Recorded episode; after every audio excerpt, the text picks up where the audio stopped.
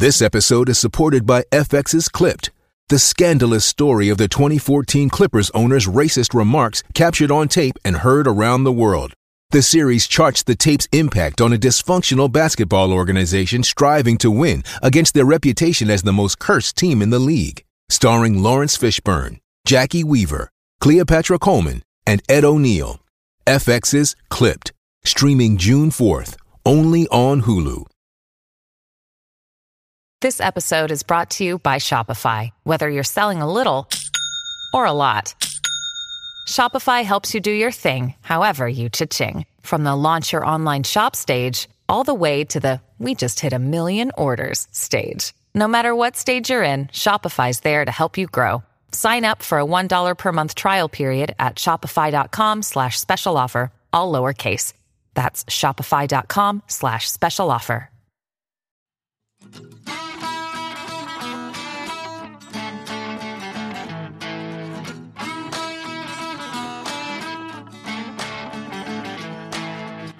We're back with Puloma Basu and Rob Hatch-Miller, the directors of the documentary Other Music. Welcome back, guys. Thanks for having us again. and and we have Sonia Colorado, of course. Sonia, welcome back. Thank you. Hello. So we have a couple of bonus questions for you. Can you recall either one of you the craziest or the best album that you learned that via other music? And was it playing or did an employee hip you to it? The first one that comes to mind for me was something that an employee told me about because uh, I was like poking around in the electronic section. And I think it was Scott Mao. He was like, Oh, this is like a really silly album that you might like. And it's truly the silliest album ever, but I love it so much. It's it's this artist called Angie Reed who was involved with uh, Stereo Total um, and she has this solo project, and it's called The Best of Barbara Brockhaus, I believe. And it's basically her as playing a secretary to a German businessman. And it's all the silly things that she has to do for him. And it's really fun. Mm. and I loved it. And it's such an other music album for me, and definitely something I wouldn't have found anywhere else. I think it was hard to find at that time, and it's still hard to find now. Robin, you remember? Yeah, I mean, it's this is a trickier one for me since I, I was at the store five right. days a week for three years, and there's it's so hard for me to say what's a definitive other music album because like a thousand things start popping into my head. But uh, one that has stuck with me forever that I love is the CD, The Velvet Tinmine. It's a uh, compilation of um, obscure glam rock 45s. Oh, wow. Um, it's uh, is a CD that I think I reviewed for the other music email update, maybe in 2003 or something. Hmm. Um, a lot of people in the movie, when there's a section where people sort of quick, you know, in rapid fire talk about important other music albums, and I think a couple people mention it. It's just a great, fun, foot stomping, you know. Didn't you make a YouTube thing of it? Yeah. So recently, this this I, I realized that this um, CD is not on streaming platforms. Like there's maybe two songs that are there was and there was a YouTube playlist, but it was like incomplete. It was like six songs from the CD. So on our other music documentary YouTube channel, I went through and just found because all the 45s are posted by various people on YouTube. So I, I made a complete playlist that matches the CD because I wanted to listen to it and I don't have the CD. It's out of print. It's like $50 on Discogs. It's great. Well, my favorite track from it is uh, Va Va Va Voom by Brett Smiley, who was um, this guy who was produced by Andrew Loog Oldham from uh, Immediate Records and Rolling Stones uh, fame. He was sort of like Andrew Loog Oldham's attempt to cash in on the Bowie craze.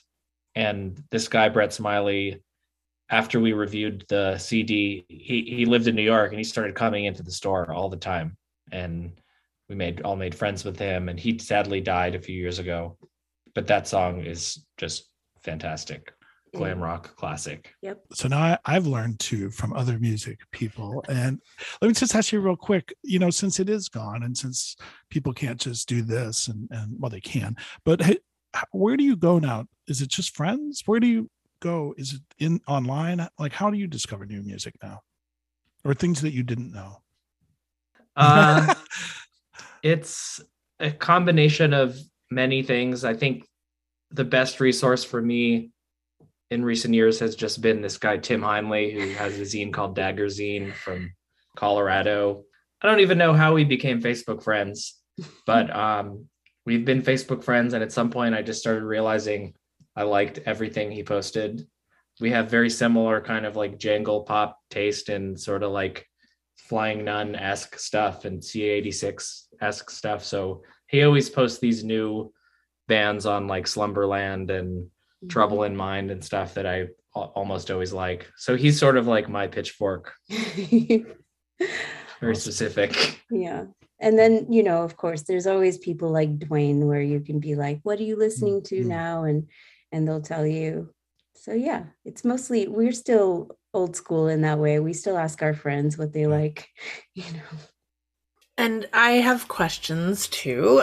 There's been so many music documentaries that have come out, you know, uh, more than ever in the last few years. Do you guys have I'd love to know what each of your favorite docs are. And I know it's putting you on the spot, but maybe there are, are a couple you want to mention. Well, one that comes to mind it's a music doc. It's kind of an unexpected one. It's called American Harmony. Like it's a it's about a barbershop quartet competition.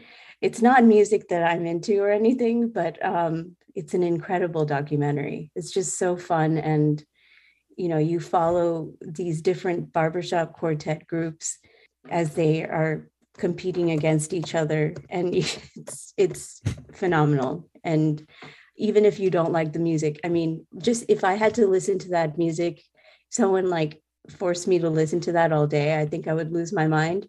But it's such an entertaining documentary. And I think everyone, everyone, whether you like the music or not, would love the film. Oh, that sounds fun. I'll have to check that out. What about you, Rob? Gosh, you know, I just I love nonfiction. I think there's a lot of people that just make a documentary because they get passionate about the subject matter or there's a lot of people that make documentaries thinking like it'll be their stepping stone to making a scripted film. For me after going to film school i fell in love with nonfiction after i really didn't like working on trying to compete with other people for these scripted films at nyu so i just love documentaries period and i especially love music documentaries. There's so many. Yeah uh, it's hard. a random choice is I love these three films directed by these Canadian guys, Sam Dunn. Anyway, they directed three that I loved in recent years, which is the Alice Cooper documentary, Super Duper Alice Cooper. And they also directed Rush Beyond the Lighted Stage. Yeah. Which is so good. I don't, I mean, there We're was both- a time when I liked Rush as a 12 year old. Now no thank you. But the movie about them is insanely great. It's so good. I i really can't handle rush their music but i i mean i i always find it when you can't when you can't stand the music and you still love the film it's like really speaks to how good the film is and that's one of them. They, and they also made the film about zz top that came out a few years ago that little old band from texas. That's a great uh, one. so good. Those guys are just great at telling the story of a of a band or an artist, uh, mm-hmm. making it fun and uh, emotional and exciting. So those guys are great, and I can't wait to see what else they're they're making next. Those are good tips. As a Canadian, I should probably watch the Rush documentary, even though I feel similarly about their music. Um, there's a great, I mean, there's footage in the movie of Alex Lifeson, their guitar player, was filmed by the CBC for God knows what reason, like in the kitchen with his parents as a teenager, tell, saying he wants to be a rock musician. Yeah, like for the first time. I don't know why.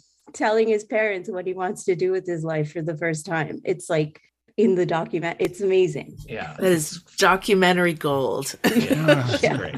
So I want, I'm curious to know if you guys like what you learned from making this film, and is there anything that you would go back and do differently or is there anything that like you would take to your next project that you kind of was like a new concept to you?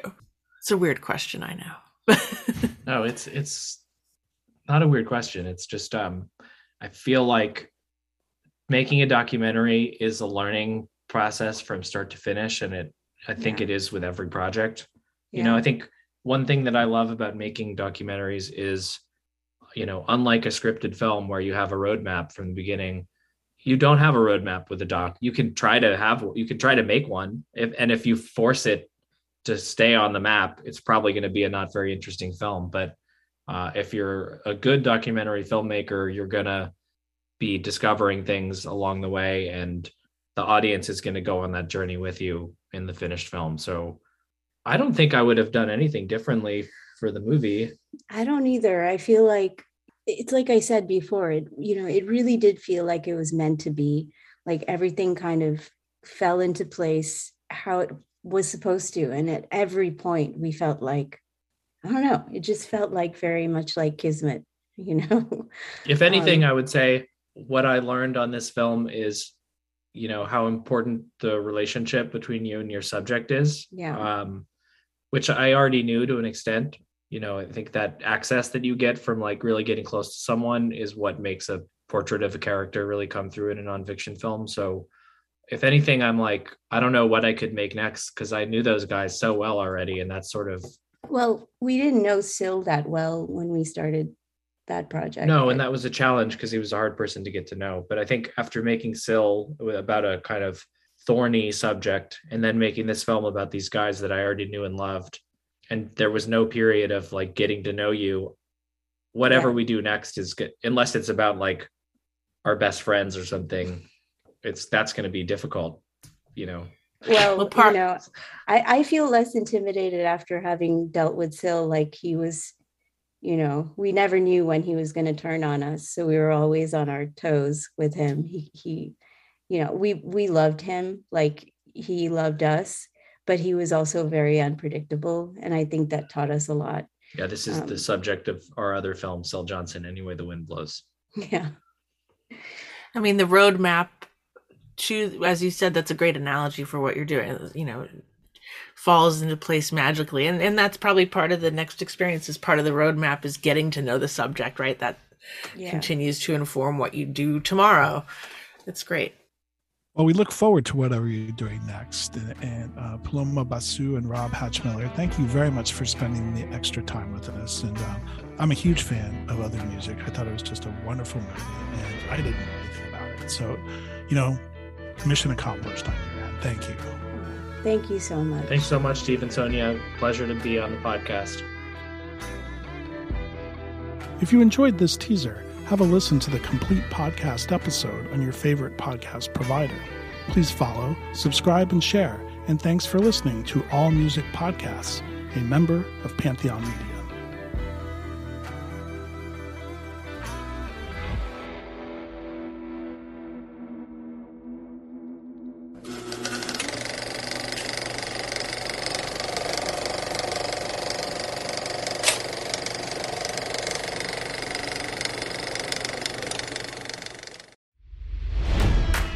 It's NFL draft season, and that means it's time to start thinking about fantasy football. FantasyPoints.com features industry leading experts and prognosticators using proprietary hand charted data to help you score more fantasy points. FantasyPoints.com is the place to go for whatever kind of fantasy football you play. Whether you play fantasy football, daily fantasy sports, or do a little bit of everything, Fantasy Points has the meticulously researched content to guide you to victory. And why wait for the fall? Fantasy Points also covers the new spring football league, the UFL. Join the guru, John Hansen, Scott Barrett, Joe Dolan, and other massive names in the fantasy football universe with an exclusive offer. Use code Pantheon for 15% off any fantasy points package, including the all in package, with access to every article, tool, and data nugget that Fantasy Points has to offer. That's fantasypoints.com and code Pantheon for 15% off at Fantasy Points. Fantasypoints.com, code Pantheon. Score more fantasy points.